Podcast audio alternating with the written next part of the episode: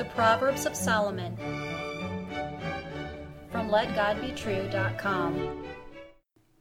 Proverbs chapter 12 and verse 20. Deceit is in the heart of them that imagine evil, but to the counselors of peace is joy. Hear the words of God and Solomon again.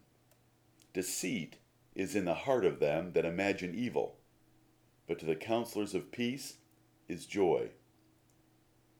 What a classic proverb! If you love unlocking dark sayings, here is your opportunity.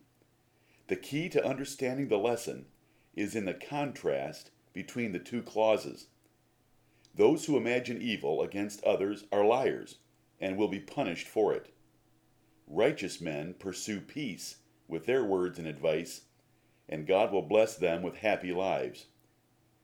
While context is often of little value in Proverbs, since many of the verses stand alone, there is some direction for this proverb. Solomon exalted truth and condemned lying in the context both before and after this proverb. Therefore, the deceit in this proverb is not self deception of those that imagine evil, but rather the deceit that evil men plan and use against others.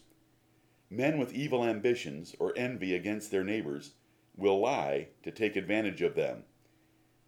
The contrast in many proverbs is very helpful in finding the ellipses. Those that imagine evil against others are contrasted to those that counsel peace. Some men have evil ambitions against their neighbors, but other men only desire their good and peace.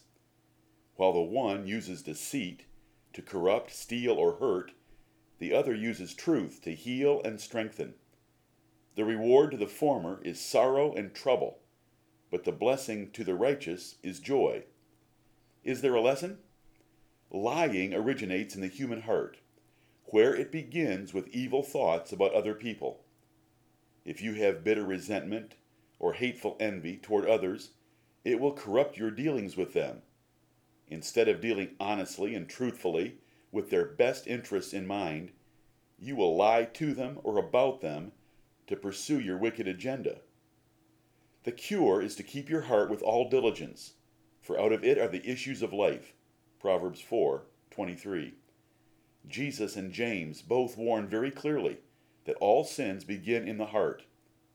If you harbor envy or strife in your heart, it makes you completely vulnerable to confusion and every evil work of the devil. Is there another lesson? God loves and blesses peacemakers. If your words and advice to others are truth and peace, God will favor your life. Opposite the hellish confusion and evil of strife and envy is the peace and righteousness of heavenly wisdom. The difference is very great. Counsel peace today. Differences between men are common. How will you deal with them? Will you forgive those who trespass against you? If you have offended others, will you quickly seek reconciliation? If you know of trouble between others, will you counsel them to peace and unity? Counsel peace today by being a peacemaker. Amen.